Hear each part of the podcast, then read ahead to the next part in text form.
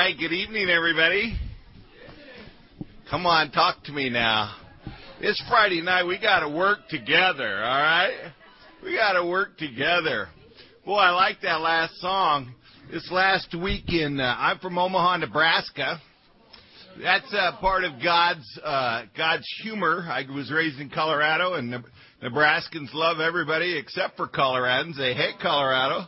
There's a great rivalry between Colorado football and Nebraska football, and so God sent me there to try to convert them.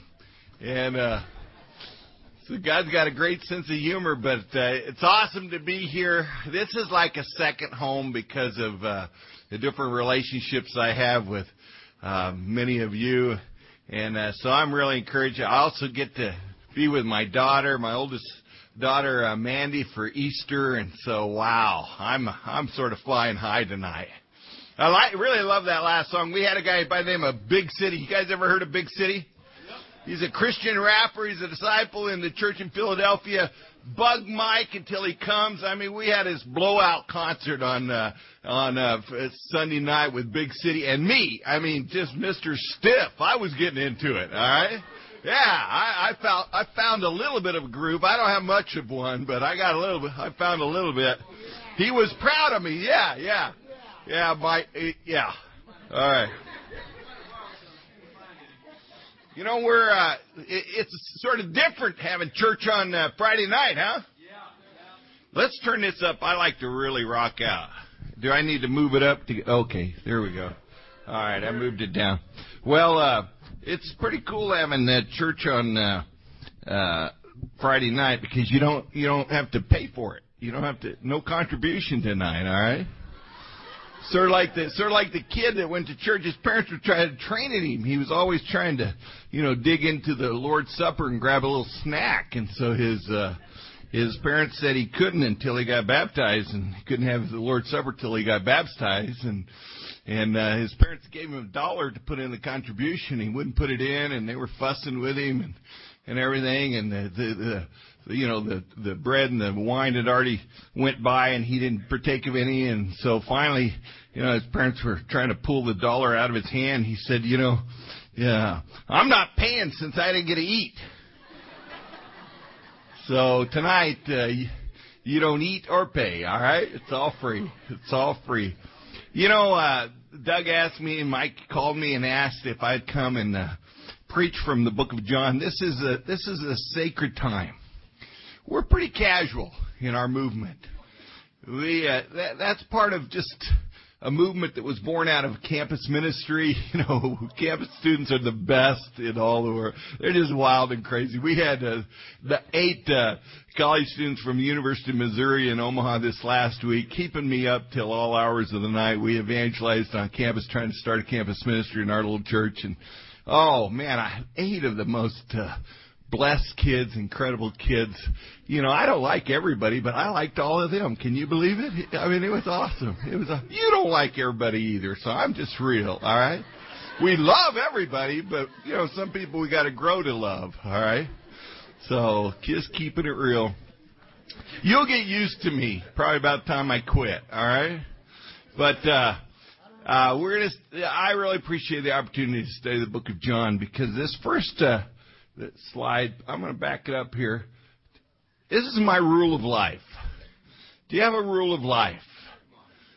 Every uh, spiritualist, every all the desert church fathers, all the church fathers, and I even think uh, the the different apostles. If you read their uh, books and writings closely, you'll hear their rule of life. What drove them? What was their passion? What came from deep with, down within their soul? For the Apostle Paul, I think it was, uh, I become all things to all men that by some means I could save some. Becoming all things to all men. I think that was his rule of life. I think that's what drove him. That's how he was able to be such a great church planner and evangelize so much of the known world and the ancient world in his time. You know, for Jesus, I mean, almost everything he said could have been his rule of life. But maybe, you know, I came to seek and to save that which is lost. That may have been his rule of life. This is my rule of life, and it's from the book of John. It's a combination of the first and second commandment and the greatest commandment. love God with all your heart, soul, mind, and strength. And the second, to love your neighbor as yourself. Those are the two first, first and second commandments, and all the law and the prophets, the Bible says, is summed up in that, right? And then Jesus comes along in John chapter 13 and says, in verse 34 and 35, a new commandment I give you, love one another. So you gotta love me tonight, alright?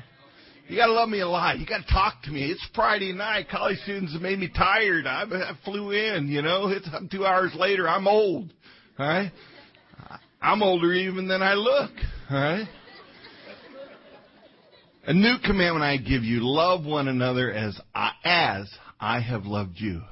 And that's what we're going to see, especially starting tonight, how Jesus loved. And so my rule of life is, and I live it out. It's just not a slogan. You know, it's just not just sort of this quippy saying, you know, love you, bro. It's, I try to live love as he loved. Love as Jesus loved. Love as God loved. Love God as Jesus loved. Love others as he loved. This is my rule of life. It causes me to, after doing this uh, work in the book of John, I just felt like, you know, most of what I do, my life is as an evangelist. So most of what I do is try to build up the church. And so I decided there's got to be some time in my schedule every week where I'm not trying to to build up my church. It's not for me. It's just going out and reaching out and loving strangers, serving strangers. As you've done the least of these, my brothers, you've done it to me. Matthew chapter uh, 25. All right? And so, one night a week after I preached on Sunday and had a leaders meeting, sometimes had, even had an evening service, I go to the hospital and, and comfort grieving people who have relatives that have died. And I, I'll do it Sunday night. I'll fly in at 10 and at midnight I go to the hospital and I'll I'll do it. That's when nobody else wants to do it, so that's when I do it because I I believe I got to live this out. To love as Jesus loved, to love strangers. Amen. Amen. And so tonight we're going to see how much not Jesus loved us, but how much Jesus loves you. And you've heard some of these things before, but tonight I pray you listen with your heart. Not with your mind, not with your ears, but with your heart. Because I, spirits speak to spirits, and I have prayed that God would speak through me in my heart more so His heart would communicate with your heart tonight. Amen. Let's ask for God's blessing on this time. Let's pray together. Hold the hand next to the person, you know. Even if you don't know him, you'll get to know him after this. God and Father, we bow before you right now because you're our God. You're our creator. You're the one that made us and you're the one that knows us and you're the one that saved us through your son, Jesus Christ. And Father, thank you that we can know you through Jesus and thank you that we have his, his life and his teaching recorded in a, in a very unique and special way in the Gospel of John. The, the, the disciple whom seemed to love you, your son the most and had a connection. And so, Father, we pray that we could get the heart of the gospel through this time together this weekend. And Father, we pray for your blessing, your spirit to be moving, your Holy Spirit to be moving throughout this room. May this be sacred space for this moment. In Christ's name we pray. Amen. So that's my rule of life. All right, what we're going to look at is the Passion of Christ. All right, got my shoes shine there, a little uh, trying to trip me up there. All right. All right. I, I I've got my friends here on the front row, and so don't let them distract me. All right, all right. We're going to do it through two chapters. This is uh, you you you will get the book of John through our time together. It's going to be a bit of a whirlwind, but I practiced for two hours a, a day for the last uh, five days. I've been teaching these eight students from the University of Missouri this stuff I'm going to teach you. And so if, if it's, if it's not great, it, think about what they had to put up with, alright? so we're going to look at, turn your Bible over to John chapter 8. We're look at the arrest of Christ initially. And, you know, I've outlined the book of John. You'll see this tomorrow in our workshop. I've outlined the book of John with uh, with chapters. Now, most scholars wouldn't do that. They would sort of, uh, you know, stay with a theme and and and and look at it different. But I thought, you know, we all read it through chapters. We all memorize it through chapters. We know the stories through chapters. Why not outline it with chapters? All right. And so uh, I've outlined it with chapters, and I think that's really the just as good a way as any other to uh, be able to study it. All right. And I'm going to take off my coat. You know, I uh, wanted to show you respect and uh, you know dress up for you, but now I'm hot, so I'm I'm, I'm going to take this off. All right. So you've got your, uh, you know, you know I respect you at least. Try to, okay. But now we're friends. I no longer call you servants. I call you friends. All right. John chapter 18. That's a verse. I'm not really trying to put you in your place. All right. Luke chapter 18. John chapter 18.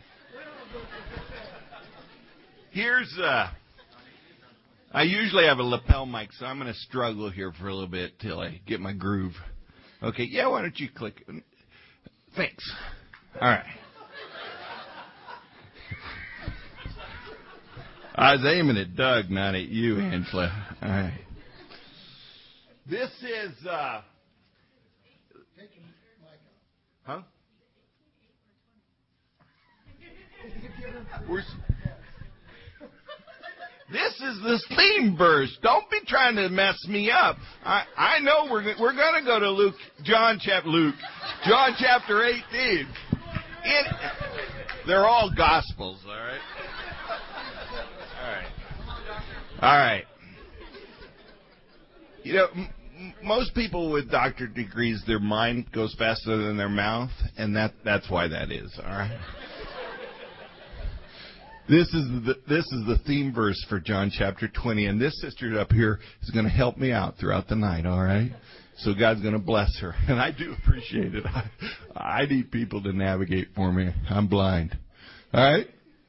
Jesus did many other miraculous signs in the presence of his disciples, which are not recorded in this book. But these are written that you may believe that Jesus is the Christ, the Son of God, and that by believing you may have life in his name.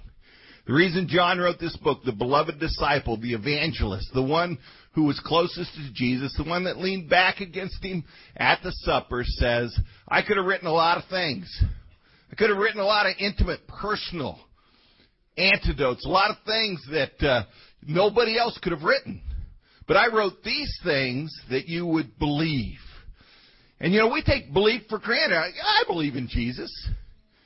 You know, I did a survey on campus this week and asked people if they believed in Jesus, if they believed in the resurrection, believed if Jesus died for their sins. Incredible answers from college students. Very inconsistent. Some of those kids are so schizoid spiritually, I really need to save them.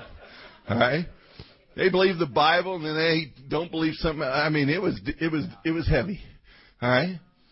But John wrote these things that you and I would believe and have life. Do you have life? Do you have abundant life? That's the theme of this uh, study this weekend, abundant life. Which really doesn't mean I'm not like uh, some uh, gospel prosperity preachers that say, you know, become a Christian, everything's going to be pie in the sky, and your life's going to be blessed, and there'll be no suffering or death. That's not true. In this life, Jesus says you'll be, you'll have trouble. This isn't heaven. We got to go to heaven for no more tears no more pain, no more suffering. I have a father that could die any moment from cancer, and so they're suffering. My heart's heavy. All right. I mean, then uh, you know I'm not one of these, you know, eye bulging out kind of Christians that's always happy and got this painted smile on my face. How you doing today, brother? I'm doing great. How about you? That's not me. You know, never will be, unfortunately, because that hurts my face. I don't have those muscles. Right. When you don't smile enough, you don't have muscles for that but that by believing you may have life. It's whole life. See, there's a part of us that quit being whole when we began to sin. There's voids in our hearts, there's voids in our souls, there's voids in our minds, there's, vo- there's switches that are turned off. For us to cope, for us to deal with our guilt and our shame and some of the effects of sin in our lives, we had to switch some things off. And we didn't realize it, or we wouldn't have chosen to sin because it was so fleeting and it was so quick and it was so cheap it wasn't worth it. But it has its effect. And take it from an older gentleman, a mature person, not a senior, but a mature person. You remember it. You remember it. Way back when, when I was a college student. All right? This is the theme of Jesus. Next slide. All right? Now, we live for ourselves in America. In fact, your generation, most of you younger than me, you're not the baby boomers, you're the X generation, and that's called the me generation, the selfish generation.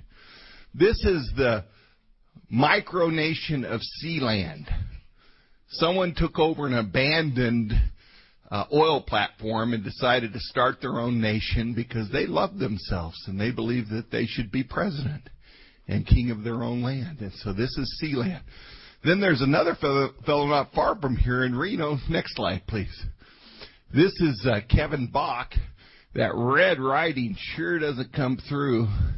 You're going to have to listen to me. You're not going to be able to blow me off and just look at the slides. But this is Kevin Baugh. He uh, is the nation. He's the the the head of the nation of Malaysia or something like that. Yeah, yeah. I can't read it either. But uh, I'm not gonna. We're not gonna. Be, Jesus didn't die for you to have your own nation.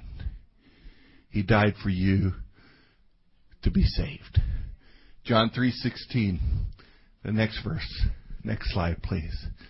You know, because other people that are religious that we don't necessarily agree with doctrinally use this verse, we don't really like it. And that's sad. Because really it's a theme verse for John too. For God so, so, trying to emphasize how much, loved the world, which includes you and me. I don't know your background. Mine's pretty interesting. I'll tell you about it sometime. Polish, Mexican. I'm the brunt of a lot of jokes, all right? Not so much in California because, you know, you got to respect Hispanics here, which is good. Nebraska, they don't. All right? So I'm glad to be with my people. All right? I know you don't think I look like you. You should see my mama. She's it's where I get the blood. It's good. It's all good. For God so loved the world that he gave his one, his monogenes, his only begotten, the one and only. He didn't have multiple kids. He couldn't transfer that love. It was just this one. He gave his one and only son that whoever believes in him should not perish but have eternal life. That's why he gave his son, so you could have life. Life forever. Good life forever. Whole life forever. For God did not send his son into the world to condemn the world. we think God gets a bad rap. Waiting to smack us. No, that's a that's most professors, but that's not God. All right? Give you those hard tests that really mess you up, trick questions. All right? For God so did not send his son in the world to condemn the world, but to save the world through him. Whoever believes, that's, there's that word. It's going to come up over and over and over and over and over again this weekend. In him is not condemned, but whoever does not believe stands condemned already because he's not believed in the name of God's one and only Son. There's, there's two things I want you to believe more clearly, more deeply, more personally, more intimately through this weekend, and that is you truly do believe your confession of faith that Jesus Christ is the Son of God. The first four chapters tell us how, what that really means that Jesus is the Son of God. The next seven chapters of the book of John tell us what it means for Jesus to be Lord, and the last several chapters before the crucifixion tells us about what it means to be a true disciple.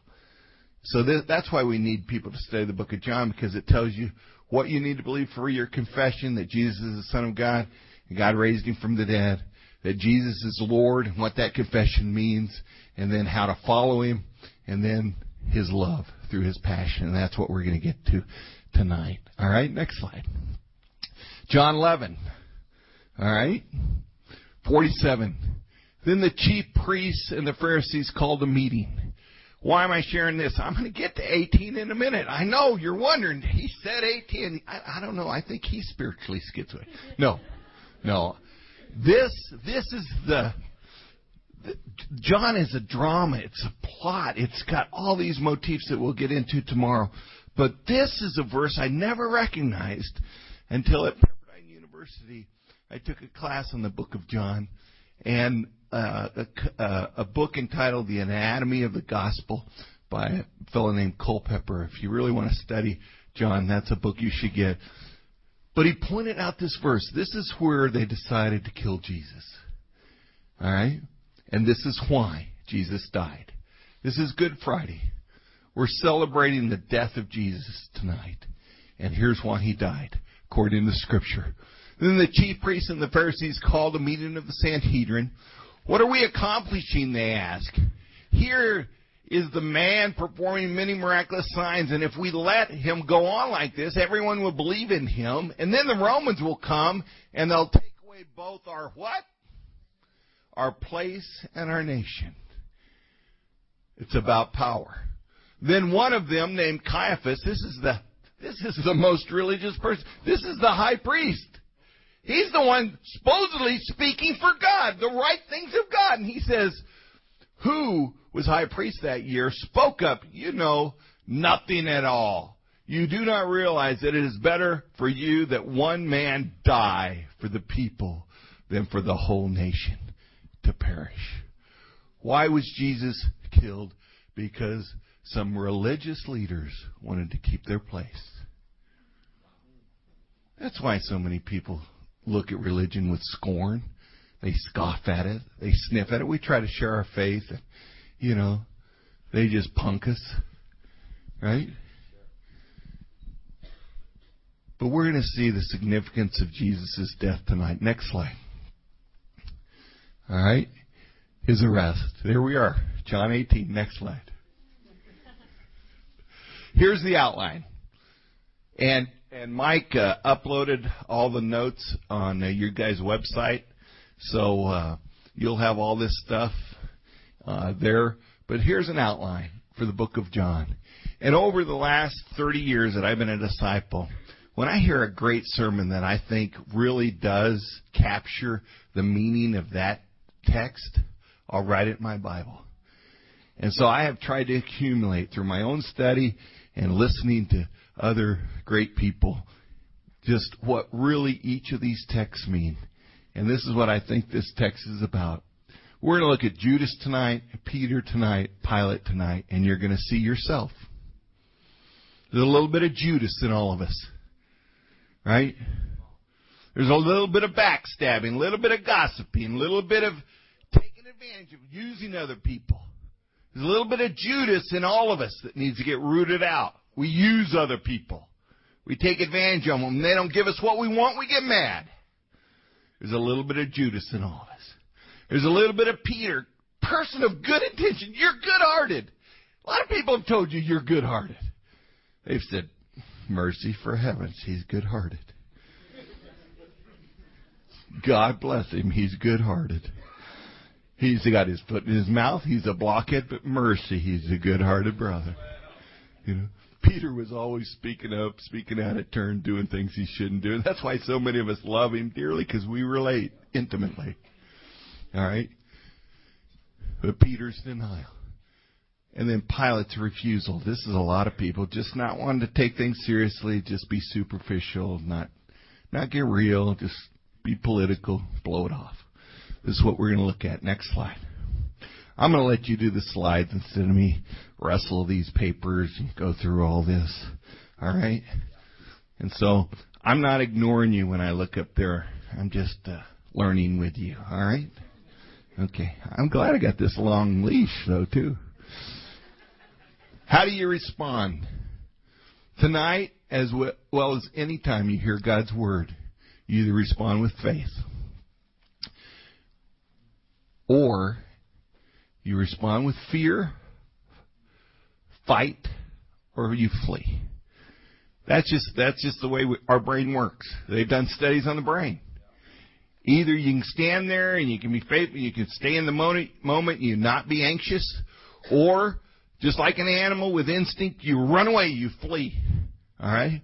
Or just like an animal with instinct, you fight. It's the limb, uh, the inner animalistic limbic.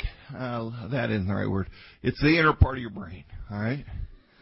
All right. I'll look it up, Google it, and tell you tomorrow. Right. Or you fear. Peter feared. That's why he compromised. We got to overcome fear in our lives. You know. And uh, next slide. Let's look at uh, Judas who fought. Now Judas who betrayed him knew the place because Jesus had often met there with his disciples. So Judas came to the grove guiding a detachment of soldiers and some officials from the chief priests and the Pharisees, and they were carrying torches and lanterns and weapons. And you can read the story, and it's a story that should make you sick to your stomach. It should remind you of every friend that's betrayed you. Every person that you really trusted that broke trust. Jesus loved Judas. Jesus honored Judas, let him keep the money. He had a very special place among the disciples. He was really trusted by Jesus. And Jesus sold, Judas sold him out for 30 pieces of silver. We can get really down on G- Judas. We can, we can get a mob mentality and be ready. If Jesus were here, we could just tear him apart, stone him. But then we got to look in the mirror. Have we ever treated people like that? Have we ever not stood up? It was, it was either them or us. They, you know, it was all coming down, and we compromised. We sold them out. We we didn't stand up for them. Judas wanted something from God. You ever gotten mad at God? We get mad at God for the silliest things, don't we?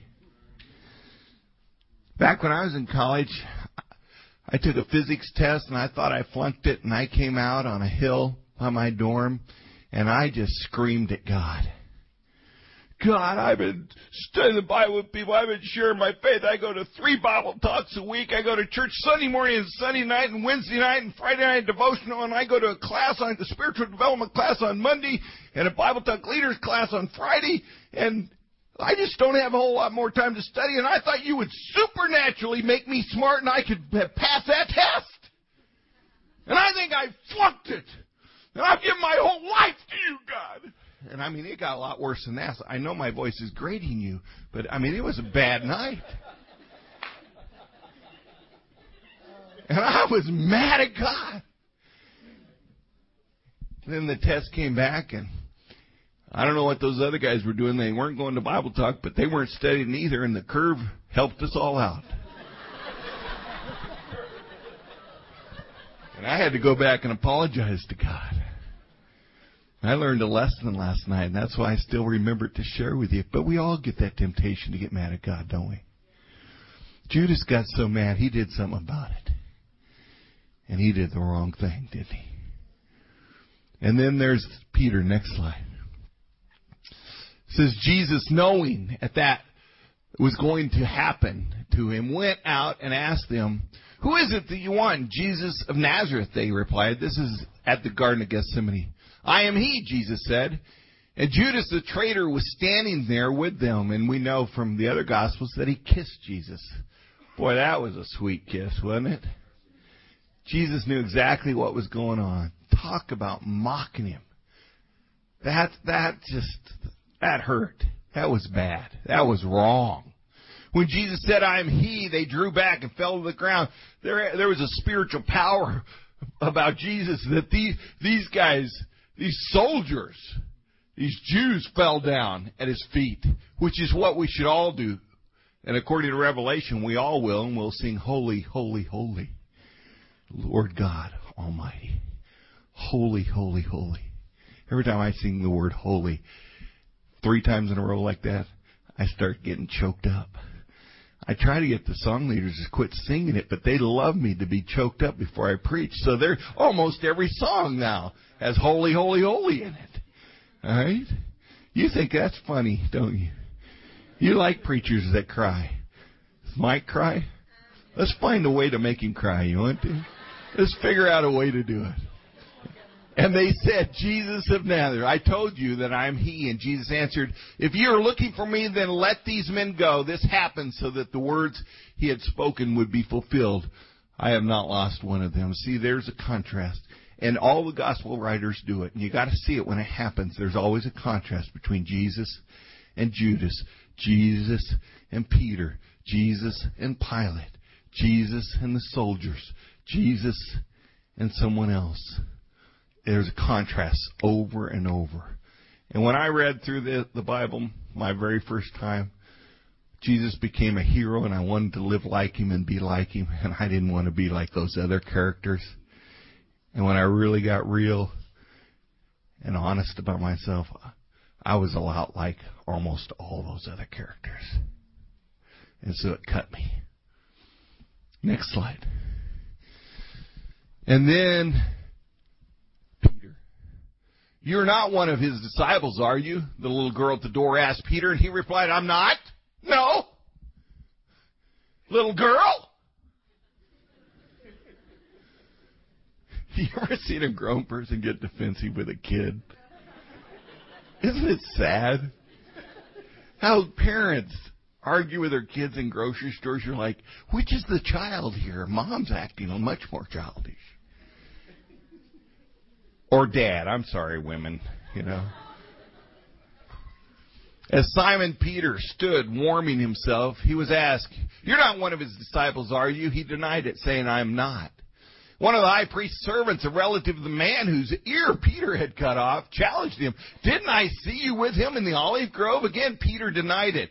I am not. And at that moment, a rooster began to crow. In fact, John's being really nice to his friend, Peter.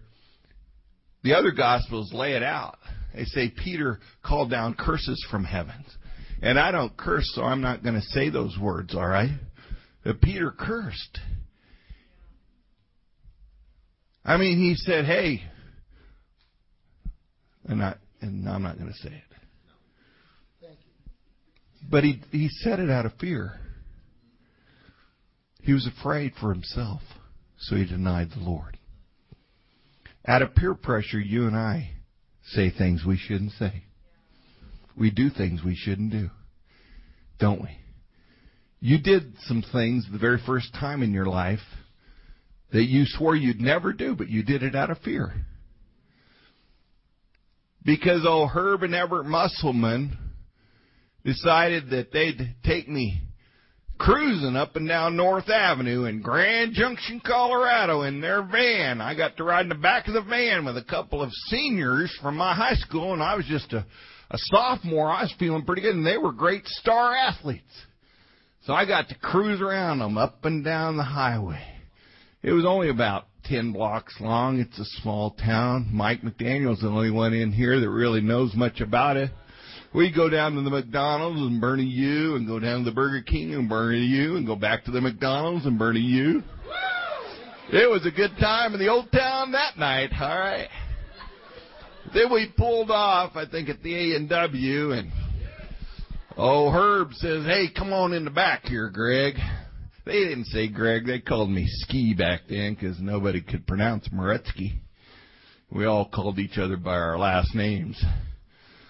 How you doing, Reed? How you doing, McDaniel? They couldn't say Moretzky, so they said, Ski, get back here. You guys don't call me Ski. I'll put my jacket back on if you start calling me that. You can call me Dr. Ski, sure. Yeah. Ten years of graduate school, that's where I got that. But anyway, I smoked dope. It's hard for me to say with my daughter sitting here because I don't want her to ever smoke dope. Look at me now.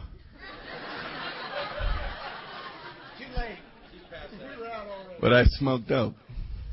I could go on. You could go on. It's sad. It's sick. It's a sorry story. All the things we did out of fear. Huh. Just, just to be accepted. Just to get along with other people. Pilate had a fear of a little, I mean, Peter had a fear of a little girl. All right? Guys, let's not be like Peter. Let's not be like Pilate. Let's be like Jesus. Next slide. Look at how Jesus is in comparison. Meanwhile, the high priest questioned Jesus about his disciples and his teaching. I have spoken plenty to the world, Jesus replied. I always taught in the synagogues and at the temple where all the Jews come together. I said nothing in secret. Why question me? Ask those who heard me. Surely they know what I said. When Jesus said this, one of the officials nearby struck him in the face. Is this how the way you answer the high priest? This is the high priest that plotted, conspired to kill him. And Jesus knows this. He demanded. And Jesus said, If I've said something, Jesus replied, testify as to what is wrong. But if I spoke the truth, why do you strike me? Jesus stood his ground. And you know, the first time I read this, I thought he was a hero, but I wasn't cut by the way they treated him. Striking him, spitting on him, mocking him, dressing him up the perfect person, the person most loving, the most giving, the most sacrificial person, treated by a cross section of humanity in such an ungodly way. Somewhere in your lifetime it needs to cut you to the core. Somewhere in your lifetime, because you love the Lord, seeing the way that they treated who you love needs to break your heart. You need to waver on that precipice of indignation and anger and brokenheartedness. Where you just want to scream, man, are people that bad? Am I that bad? Well, at one time, yes. At one time, you were too. We love testimonials. We love to hear how bad they were. So you smoked dope. What else did you do? I fought. I hurt people. I broke a person's arm at a party once. I don't want to go on. I can't believe I was that person. I can't believe I had that rage. I can't believe I had that anger. I can't believe I brutalized another person. That's why God gave me little girls, softened me up. I've had them for 25 years. Now I'm just soft. I'm just so lovely. Fact, these students, before I left last night, 2, 2 a.m., they gave me this, this, I'm a grown man. They gave me this, this stuffed bear. They, they, they thought it was so cool spending the week with me, and they thought I was a teddy bear. I was a little embarrassed. What do you want me to do? Put this in my office? Everybody comes in. Where'd you get the bear, Greg? It is pretty soft, though. Next slide. And then Pilate. So Pilate came to them and asked, "What charges are you bringing against this man? If they if they were if he were not a criminal," they replied, "we would not have want handed him over to you." I'll get it out. Pilate said, "Take him yourselves and judge him by your own law." What is truth? Pilate said. I mean, let's don't get so metaphysical on me, Jesus. Don't get so deep. You know what's truth? Nobody knows what truth is. You know. I mean, wh- what is is?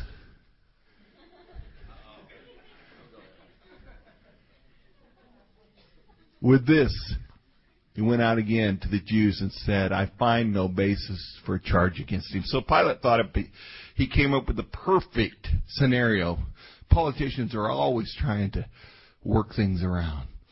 And so he said, okay, they, they, they'll kill, they'll kill, they'll let Jesus go if I put it between Jesus and Barabbas. And they chose Barabbas. Someone that had just murdered and pillaged. He was just one of these thieves that probably robbed the Good Samaritan along, or the guy that the Good Samaritan helped. He was probably the one that robbed him. Yeah, that's conjecture, but doctors can make up anything. Okay? Your professors do all the time. Make up words.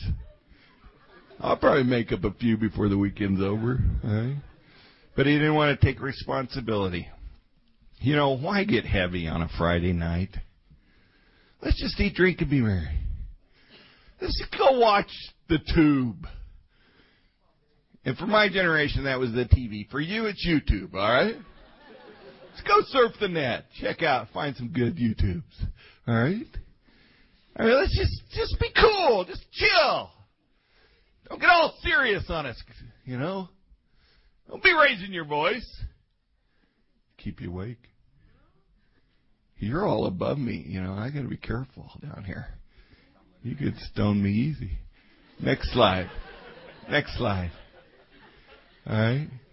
But here's Jesus in contrast. My kingdom is not of this world. If it were, my servants would fight to prevent my arrest. His kingdom, we know where it came from. Next slide. All right. The outline again. Next slide. We're going to crank here for a little bit. Next slide. Because we got to get into chapter 19. The cross is going to help you overcome those fears.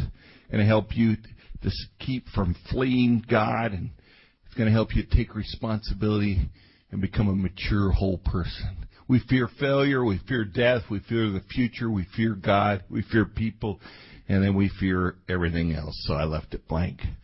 I ran out of room. Next slide. This is the outline for chapter 19. Jesus, before Pilate, Jesus proves he's the Son of God in that interaction. Jesus on the cross, we see Jesus as Lord, and we're going to look at what he said on the cross, and then Jesus' death, Jesus is King. Next slide.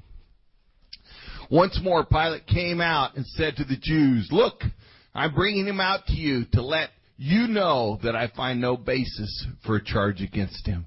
Pilate tried to wash his hands. We know that picture. He literally washed his hands in symbolism before everybody. But you know he didn't he didn't really wash his hands. Because he wanted to, he thought he was free, but God held him held him accountable, recorded it in all the gospels and we know who killed Jesus, don't we? You can think you're you're free, you got away with it. You sinned in secret. You covered it up. You hid it. But God's got it in a book for all of us to read someday. Your guilt, your shame, just like Pilate, is going to be there. Next slide. Do you refuse to speak up? Pilate said. You don't have to defend yourself ever when you're not guilty. Next slide. From then on, Pilate tried to set Jesus free, but he couldn't. And, and if you read through there, what reason I want this up there is the crowd that just a few chapters before at the triumphal entry gave Jesus a parade and they're singing, Hosanna! Hosanna! I mean, they were raising the roof. They were rocking out. They were throwing down palms. I mean, it was awesome. They thought Jesus was the best thing that had happened to the nation. And now, a couple days later, on Friday, this was earlier in the week, on Monday and Tuesday, they're saying, crucify him. Crucify him. I don't know about you, but there's only a few people in my whole, whole lifetime that I thought could be, ought to be killed. And I didn't go to some rally to scream and holler and go crazy for him to be killed. I mean, th- this is just odd behavior, isn't it?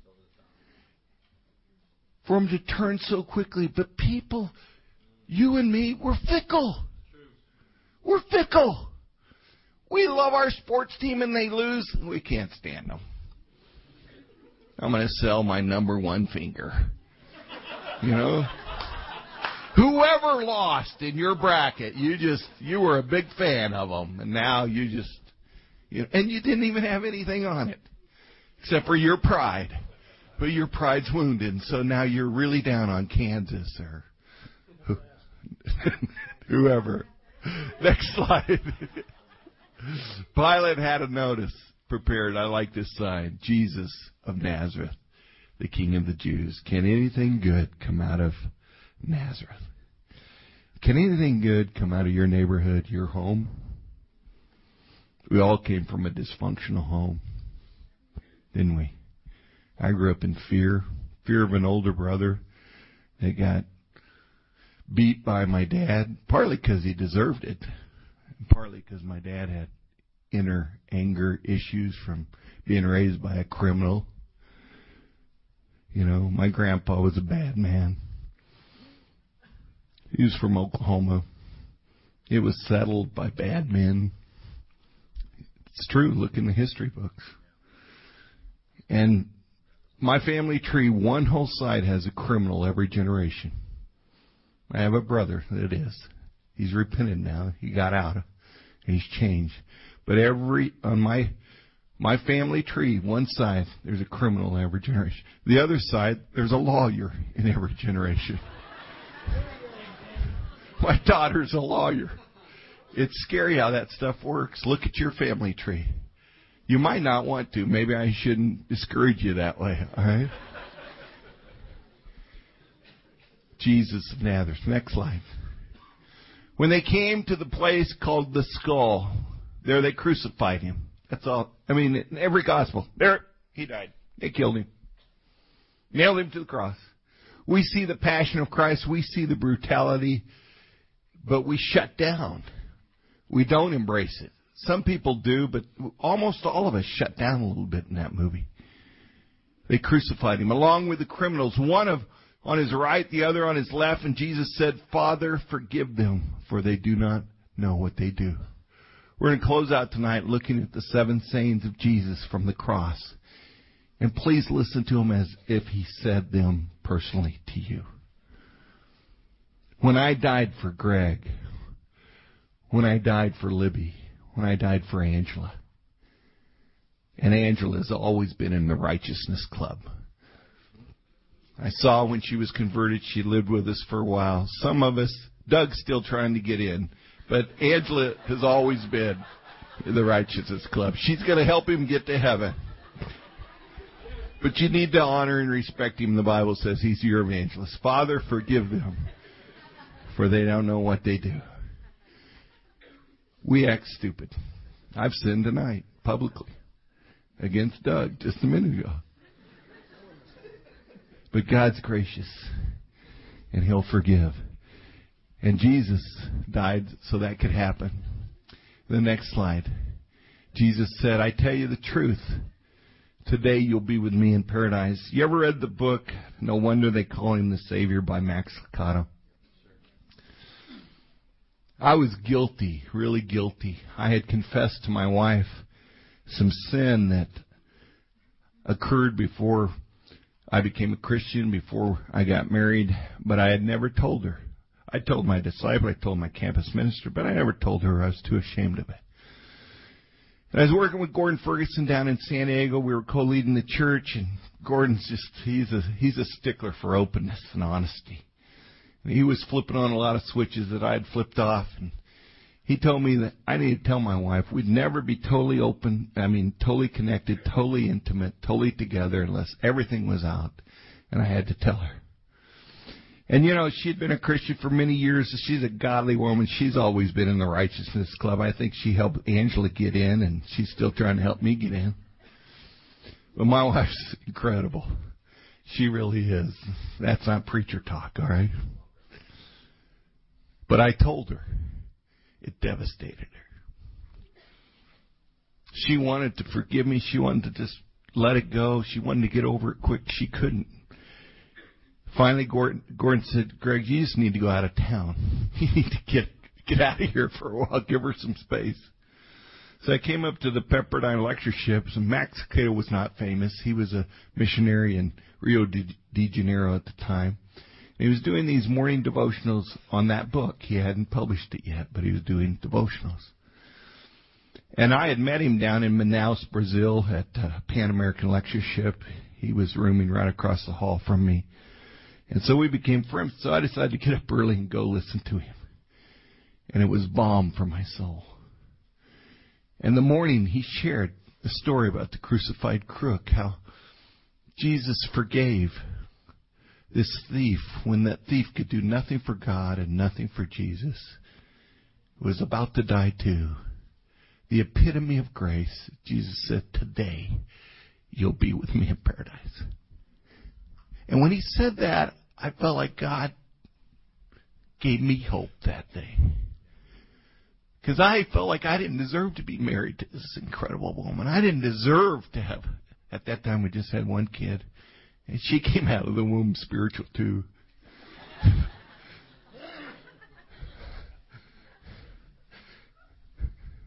I mean, some do. Some have to work at it. But it gave me hope that I could be saved.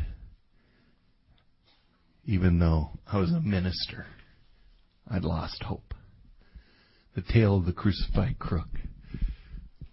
Jesus says to you tonight, deep down when you're real, how hopeless we can feel. How our memories continue to accuse us. How we never think we'll get pure and we'll never break free of that one sin. That one stinking sin that always dogs us.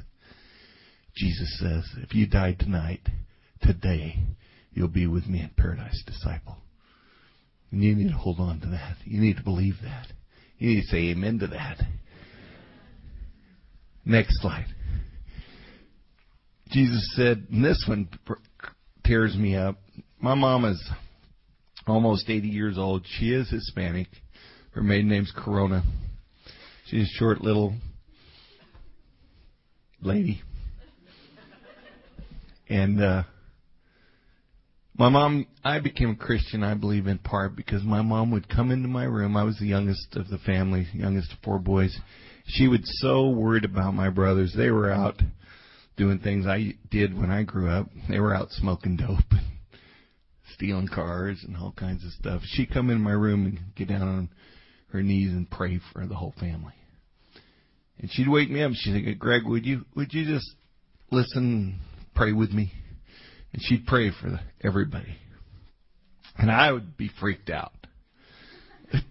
you know, I just like, you know, that ain't gonna help Philip. That ain't gonna help Jody. That ain't gonna help Sam. That ain't definitely gonna help Dad. But I listened. And I went to church with her. And I was a thug, and I was as bad as the rest of them, and she probably knew it even. But she prayed. And so when I read this story, I know how Jesus felt. He loved his mama. And he can't be the son to his mom that he wants to be anymore. And so he's saying goodbye to her. But he doesn't want to leave her abandoned. He's feeling bad that he has to save you and me and leave his mom. But we're worth it. We're worth it. And so he tells his best friend John, take care of my mama. And these were probably the hardest words he'd ever said in his life. Woman, behold your son. And son, behold your mother. Mom, I'm I'm no longer your son. I'm dying. I'm gone. But I'm not going to leave you alone. I love you. That's the kind of Savior I can fall in love with. That's the kind of Savior I can claim as Lord. Amen. And then Jesus said, in the next slide, He said, You know, this is real. I know you think I'm Superman, I'm superhuman, and I'm God, and I am fully God, and I'm fully man, and the incarnation proved that, and we'll see that from John chapter 1 tomorrow. But it still felt it all. It still hurt. He was still brutalized. And this tells me I'm thirsty. And anybody that's asphyxiating, basically drowning in their own fluid, and I've watched many people die, and their body fills up with fluid, and they get what's called the witch's breath. This noise from their deep down in their throat, the fluid and the breath is called. The, the, nurses call it that. It's a terrible way, thing to call it, but it's eerie, and that's why they call it that. You get thirsty, you get you get dry, and you can't breathe, and you're dying. Jesus said, "I'm dying, and I'm thirsty, and it's hurting, and it's bad, and it's frightening, and it's real, and I'm dying for you." That's what that says so much when he says I'm thirsty. And then the next line the spiritual pain. Eloi, Eloi, lama sabachthani. And I, I'm not going to do it justice. Modern preaching technique is to make you experience it, but I'm not going to scream it out. I know the way that Jesus screamed it out. It was shocking to him. when the sin was placed upon him, when all our sin was placed upon him, and he was separated from God, and he was forsaken by God, it just shook him. He shuddered. He shook. He felt that disconnect from God that he'd never felt, never thought he'd feel. He'd always been pure and totally intimate God, totally at peace, totally secure, totally connected. And then when our sin came on him, he's got, he's like, oh my God! My God, why have you forsaken me? Now is when I need you most. Now! I mean, it was shocking to him. My God, my God, why have you forsaken me? I can't do this. I almost copped out in the garden. But you said I had to do it. And I love you and I trust you. But I never imagined it'd be like this this much. But he did it. And then the next verse, the peace. He says to God, Father, I trust you. It's been your plan, and I trust you. Into your hands, I commit my spirit. I'm going to hell now. And and and and with all this weight, all this sin on me, I know where I'm going. I'm lost. I got that lost. Empty. Void. Black. Dark. No, no view of anything. No hope. Feeling. But I trust you. I have faith in you. I love you. You love me. The spiritual battle was raging. And he went. And next slide. He said, It's finished. I did it. I didn't come down from the cross. Every time they hurled that insult, every time they threw as hard as they could from demons' voices, from Satan's attacks to do anything he could to get Jesus off that cross, to keep Jesus from sacrificing himself. As Revelation says, Revelation paints the most incredible picture. All of heaven, all the spiritual hosts are in heaven. Everybody's gathered and they're saying, Who is worthy? And they're wailing and they're screaming, No one is worthy to save the world. No one's worthy to open the scrolls. Nobody. And all the cosmos and all the spiritual forces of good are in angst. It's, we're at that point. What will happen? And then in comes this figure saying, I'm worthy. I'm worthy to open the scrolls. And it, there was this lion head, and that was amazing. That was inspiring. But then the head was on a, a lamb. A lamb that was limping, a lamb that was bloody, a lamb that had been slain, a lamb that had died, and yet was going to the throne to be a sacrifice for all souls. Jesus, when he said, It's finished, it's when he got to that place of ultimate sacrifice for you and me. And what kind of finish was it? Next slide. Well, I left that one out. Death was finished. Sin was finished. Slavery was finished. Hopelessness was finished. Your guilt was finished. Right now, you're saved by the blood of the Lamb. Amen. Because he finished for you.